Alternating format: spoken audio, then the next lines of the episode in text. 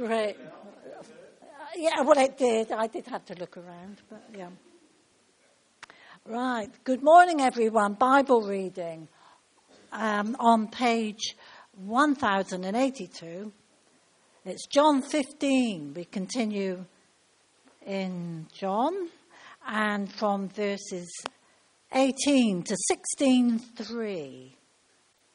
If the world hates you, well, keep in mind that it hated me first.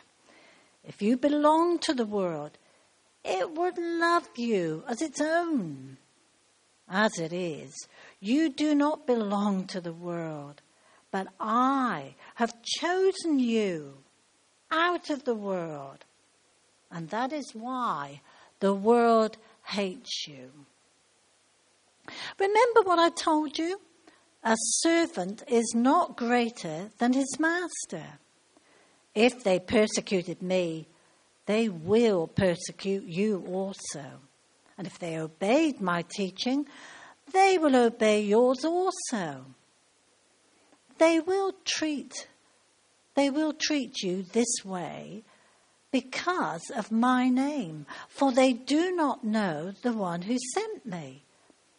If I had not come and spoken to them, they would not be guilty of sin. But now they have no excuse for their sin. Whoever hates me hates my Father as well. If I had not done among them the works no one else did, they would not be guilty of sin. As it is, they have seen, and yet they have hated both me and my Father. But this, but this is to fulfill what was written in their law. They hated me without a cause. When the advocate comes, whom I will send to you from the Father, the Spirit of truth, who goes out from the Father, he will testify about me. And you also must testify. For you have been with me from the beginning. All this I've told you so that you will not fall away. They will put you out of the synagogue. And in fact, the time is coming when anyone who kills you will think that they're offering a service to God. They will do such things because they have not known the Father or me. Happy little passage, hey? Well, good morning, everyone. It's good to be with you. We've been uh, unpacking what I've called, uh, what Jesus really called, life on the vine. You'll find uh, an outline in the handout. There it is, and this is the third uh, in our series. And uh, up until now, you'd imagine that uh, everything that is written has been pretty positive. We've talked about bearing fruit, we've talked about love, and you'd actually expect that if we lived the way that Jesus calls us to live, that they'd love us. Yes? Excluding our many failures, what we offer, we offer what Peter talked about as the words of eternal life. If we live as Jesus calls us to live, we are to be salt and light. We are to bless. What's not to love? But if you, uh, if you haven't been living under a rock recently, you'd notice that uh, Christians are not widely loved within our community. In fact, uh, our failings are trumpeted uh, from the headlines of every newspaper. Uh, all you need to do is listen to talkback radio, and you will hear again and again and again that our failings are not forgotten, nor are they forgiven. Christians are often those people uh, who people love to hate. And even our best efforts can be skewed and deliberately, perhaps, misinterpreted. You'd think that they'd love us, but then you'd think that they'd love Jesus too. What's not to love? We have been talking about this life on this vine, this fruitfulness, this abundance, this love, this truth. And today we talk about our role to testify, to declare to the world the good news of Jesus Christ. But we do it in the face of a world that doesn't really like us and doesn't really want to hear. So, how do we do that? We're going to unpack this from the second half of uh, John 15 and the start of John 16 that Val just read to us. Three points uh, no surprises, no excuses, no fear. There we have it. No surprises. Let's jump in at verse 18. Jesus says, If the world hates you, keep in mind that it hated me first. If you belong to the world, it would love you as its own, but as it is, you do not belong to the world, but I have chosen you out of the world. That is why the world hates you. Remember what I told you. A servant is not greater than his master. If they persecuted me, what's the underlying message here? And they did, they will persecute you also. If they obeyed my teaching, they will obey yours also. They will treat you in this way because of my name, because they do not know the one who sent me. If they hate, if the world hates you, we, we're uncomfortable with that word, aren't we? Hate is a really strong word. We, we hate the word hate, don't we? If, if we're parents, uh, if you're a parent and you hear one of your children say, I hate you, you jump on that pretty quickly, don't you? That's a really strong word. But here, Jesus, he's just been talking about love and he moves to the polar opposite. He says, Remain in my love if the world hates you makes us uneasy. What Jesus here is talking about is this constant, vehement opposition to God, to his Son, to his people, and to his purposes. And it looks like lots of different things. And at different times of history, you can, uh, you can see this spectrum. This opposition is played out in a couple of different ways. At one end of the spectrum is oppression at the other end is seduction. In one end is intimidation, and the other end is enticement. One end is suppression, and the other end is subversion. This opposition manifests in different ways, but it is opposed to God, His Son, His people, and His purposes. And Jesus tells us this should not surprise us. And if you're familiar with your Bible, you realize this is a theme that has been going all the way back to Genesis 3, where Adam and Eve are tempted to replace God with themselves. Sin there is cast as an act of rejection, an act of rebellion, an act of opposition, an act of hatred. And Jesus tells us, Jesus tells us here, these last few words that he shares with his disciples that John recorded for us. He tells us that they will be opposed to us. He says, verse 18, if the world hates you, keep in mind that it hated me first. It hates us, it hates Jesus, it hates the Father. Verse 21. They will treat you this way because of my name, because they don't know the one who sent me. So they're opposed to us, they're opposed to Jesus, they're opposed to the one who sent Jesus. That's the Father. John, I don't know if you've noticed uh, in our time in John 15 or your study of John, John talks in circles and he repeats himself an awful lot. Uh, if John was preaching here this morning, settle in for a really long sermon. Uh, he'll say the same things about 17 times, but you'll really get the point. He tells us that they don't know the Father. Okay, verse 21 they would treat you this way because of my name. They don't know the one who sent me. Then he goes on, they have hated both me and my Father. Verse uh, 3 of chapter 16 they will do such things. They have not known the Father or me. Jesus is saying the world will hate his people because they neither know or love or honour or obey the Son or the Father. At the heart of their rejection of us is a rejection of God Himself. That is sin. And the thing here that we see in John 15 is that this can take spiritual or religious forms as well as secular forms. It is both the Roman opposition to Jesus, they sent him to the cross, but it is the Jewish leaders' rejection of Jesus. It has both religious and secular forms. We can often think that uh, the world of religion uh, is basically on our side, and it's the, the secular world out there that's opposed to us. But can I suggest that it is perhaps the religious forms of opposition that have been the most vehement, the most opposed.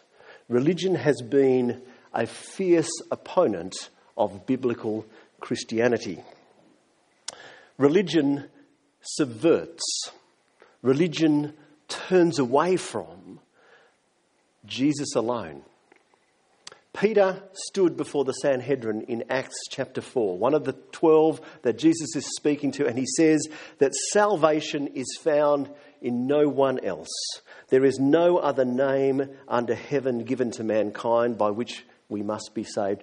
He preached the gospel of Jesus Christ. And who were his opponents? Who were his oppressors? It was the Jewish religious caste. They were there, vehemently opposed.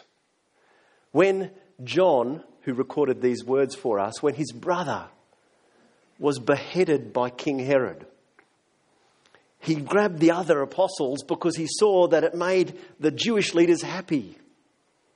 Religion was no friend of true Christianity.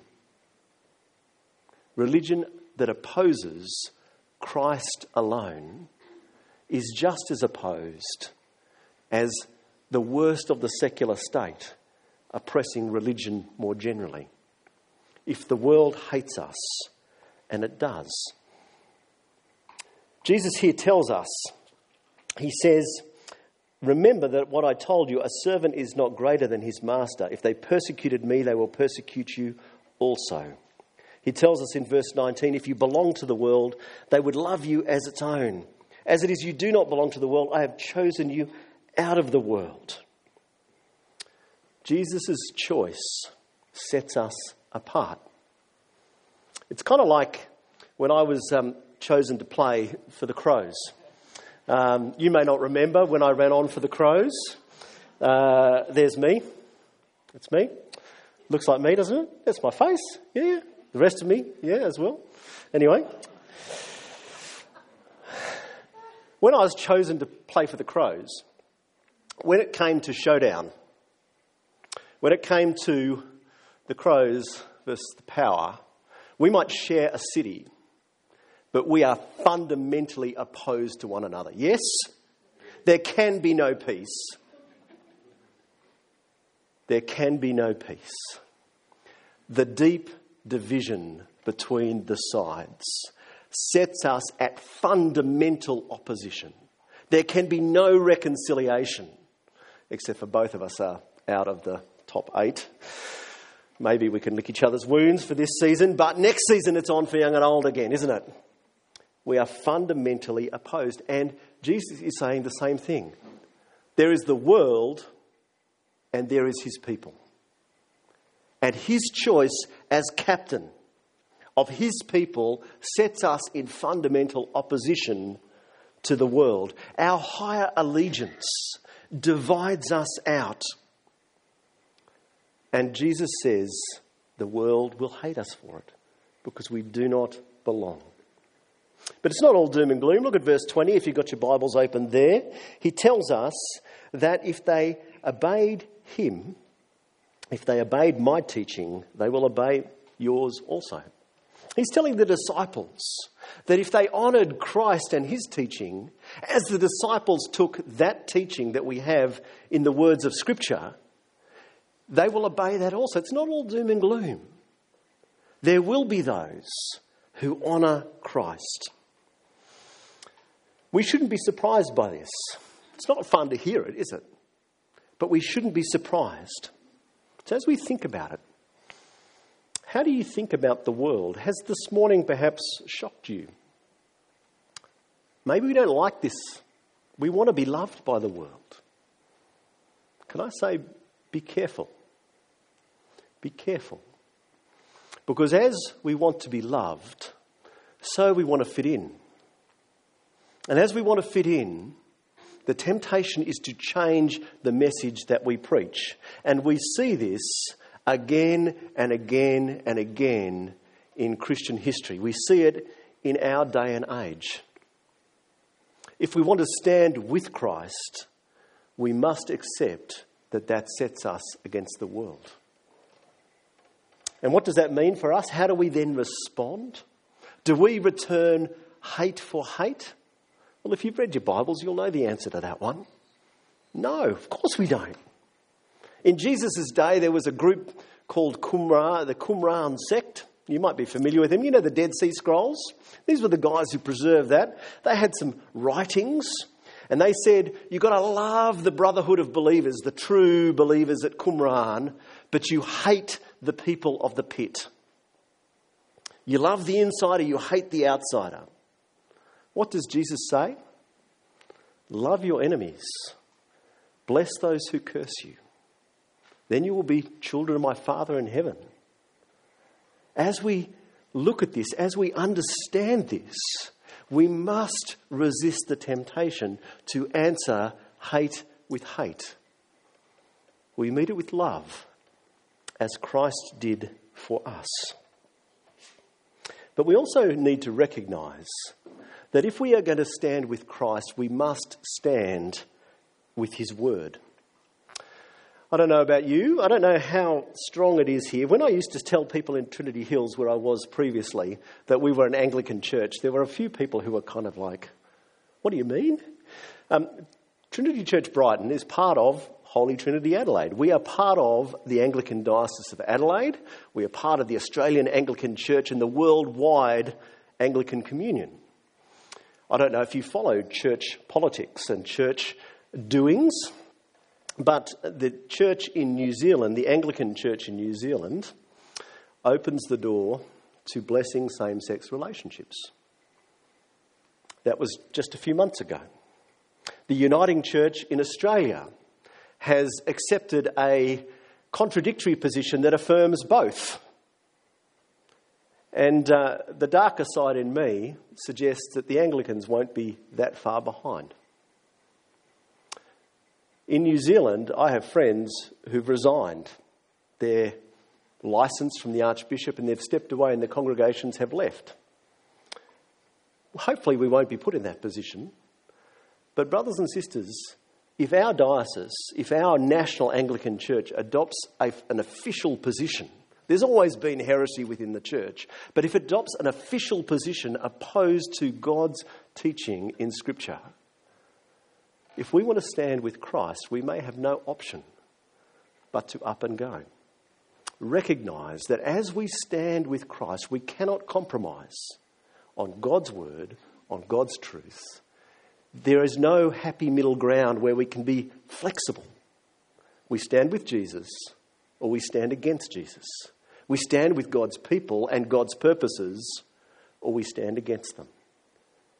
Something to be Something to soberly think about. Jesus moves on, brings us to our second point. No excuses. Verse 22. If I had not come and spoken to them. Now, just want to stop.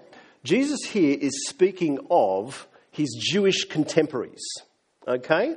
And you can see that a bit further on when he talks about their law. Okay? He's talking about a very specific situation. If I had not come and spoken to them, they would not be guilty of sin. But now they have no excuse for their sin. Whoever hates me hates my Father as well. If I had not done amongst them the works that no one else did, they would not be guilty of sin. As it is, they have seen, and yet they have hated both me and my Father. This is to fulfill what is written in their law. They hated me without reason. Jesus here, he takes us to an imaginary situation like a courtroom. And you could imagine, you could imagine the defendant saying, If only we'd known. And Jesus said, You knew. Speaking to his contemporaries, he's saying, You heard my teaching, you heard my words, you saw my works, you have no excuse. You have no excuse. John, in his prologue, chapter 1, says that Jesus came to that which was his own, but his own did not know him. Jesus says there is no plea of ignorance. There is no, oh, we didn't know. But he's not saying that if he didn't turn up that they would be actually sinless. What he's saying is they wouldn't be guilty of the sin of rejecting God's only son, the promised Messiah for Israel. That's the sin that they would be sinless of. But as it is, he has turned up, he has spoken, he has acted, and they have rejected. If that's the Jewish leaders, what, what about the rest? What about us? What about our neighbours? What about our friends? What about the people in Adelaide around us? What about the rest of the world that needs to know of Christ? Is, is ignorance okay for them? Well, we have to go outside of John 15 to answer that question, so we're going to go a little bit of an excursion. The Bible talks about two kinds of revelation one called general revelation, and that is the revelation of the master craftsman in his work. Psalm 19 The heavens declare the glory of God, the skies proclaim the work of his hands. You know, if you went to Mount Rushmore in the States, uh, and you, you know the president's faces across uh, the mountain, and no, it's nothing to do with hiding the ancient Mayan treasure or whatever it is that was in there, if you've seen the movie. Uh, Mount Rushmore's there. You don't go, Oh, what a marvelous coincidence of nature. There's, there happens to be four identical or, or four amazingly, uh, you know, accurate representations of four American presidents just coincidentally in this mountain. Isn't that amazing? The Bible tells us that we see the work of the Creator. We see His handiwork, His power, His wisdom in what He has made. The heavens declare the glory of God. But this general revelation, it has one real function. And Paul pins it for us in Romans 1, verse 20. He says, For the, since the creation of the world, God's invisible qualities, his eternal power and divine nature, have been clearly seen, being understood from what has been made, so that people are without excuse. General revelation means that we can never turn around and say, We did not know. General revelation is meant to make us look for the Creator. But that sin in our heart makes us say, I want nothing to do with you. But we cannot say, We did not know. That's one category of revelation. And if that is all we had, we'd be under judgment, justly condemned. But then God is a God who speaks. And he comes and he brings what theologians call the second sort of category, special revelation, as God reveals his particular word. As God reveals to us his purposes, his works, and his great act of salvation in the Lord Jesus Christ. This special revelation speaks to us of the offer of forgiveness through faith in the death and the resurrection of the Son of God. That's a message that needs to be proclaimed. And Jesus is telling his disciples that that is our job. We go to proclaim the words of eternal life. Because at the moment, the world is under judgment and there is no excuse. And we come offering them offering them the very words that they need to hear. Now, why are we sending a whole bunch of you off next year? Why are we doing this? Why are we making hard decisions now about how we do church together? It's not because Colin lives in Woodcroft and he doesn't like the drive up the freeway. It's just much more convenient for them to be down there. It's not that. It's not that I don't like him. Um, I actually quite like Colin, actually. Yeah except for the fact he can't say duk or luv or blood. Is this, is this just cheap shots? It is, isn't it? Sorry. Yeah, yeah. He likes me too. He forgives me for these things. But why? Why are we doing this? Why does the Trinity Network commit itself to planting more and more congregations? Because we actually believe that new congregations reach new people with the gospel of the Lord Jesus Christ.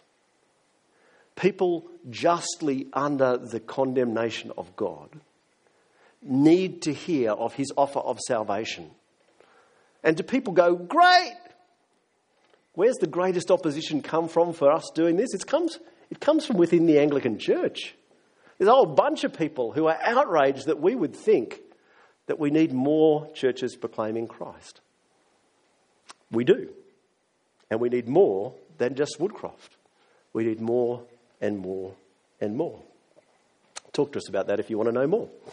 But we go to a world that has no excuse, but a world that doesn't really want to hear. What do we do? Our third point we go without fear.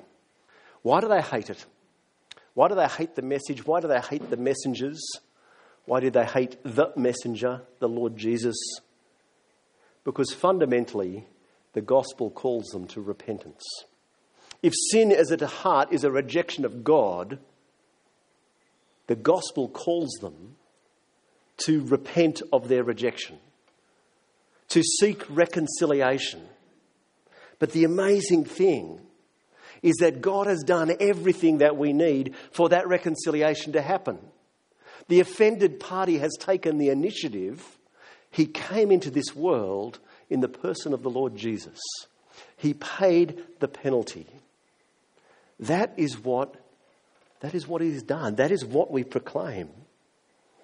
But the gospel calls us to turn from our rebellion. It humbles our pride. It humbles us. It brings us it brings us as the hymn writer said, nothing in my hand I bring. It brings us to that point where we realize that if we were left to ourselves, we are justly condemned but simply to your cross I cling. Naked come to you for dress, helpless look to you for grace. That is what we preach. That it is Christ's work, and the world needs to turn in repentance. And Jesus sends us on a mission.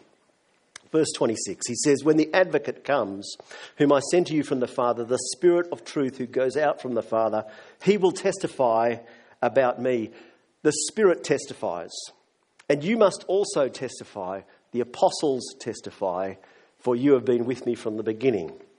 All this I have told you so you will not fall away. They will put you out of the synagogue. In fact, the time is coming when anyone who kills you will think they are offering a service to God. Do you remember, do you remember the Apostle Paul? Stephen stoned, the first Christian martyr of religious persecution. And Paul is there, this great Jewish religious leader, giving the thumbs up, thinking that they are doing a service to God. They will do such things because they have not known the Father or me. The Spirit testifies, the apostles testify, and as we are also in Christ, we testify. And the thing that we testify is all the one thing it is the good news of the death and resurrection of Christ. The Spirit's testimony is to confirm the verbal testimony, is to take the words and apply them in our heart and bring us to repentance and faith. Verse 16, uh, chapter 16, verse 8 tells us that the Spirit's work is to bring conviction regarding sin, righteousness, and judgment. The Spirit drives the gospel home. The apostles, they were the authorized witnesses. Those 11 men, Judas has left, they were with him from the beginning. They are the ones who Jesus himself raised up, who promised to equip with the Spirit to proclaim the authorized gospel. And we have it. We have it in the words of the New Testament. And so, as John writes, he writes, so his proclamation, the proclamation of Christ, continues. He tells us in John 20, verse 31, that Jesus performed many other signs in the presence of his disciples, which are not recorded in this book. But these are written. These are written that you may believe that Jesus is the Messiah, the Son of God, and that by believing you may have life in his name. Those 11, they testified. They testified in the face of opposition, and if church history is right, all but two were martyred for that testimony. The ones that weren't died in prison of old age. They testified. And we testify. Like the apostles, we are branches in the vine. Like the apostles, if we remain in Him, we will bear fruit. That love for His word, that love for one another, and a love for the world that overflows because of our testimony to Christ. We preach not our message, but the message that they preached, which is the message that Christ taught them, which is the apostolic gospel. We do that knowing the Spirit is at work in us and through us. And we will face opposition. All this I've told you, Jesus tells us, so that we will not fall away. Forewarned is forearmed. Verse 33 of chapter 16, he's told us these things so that in him we might have peace. In this world we will have trouble. Jesus pulls no punches. In this world we will have trouble. If the world hates you, keep in mind that it hated me first.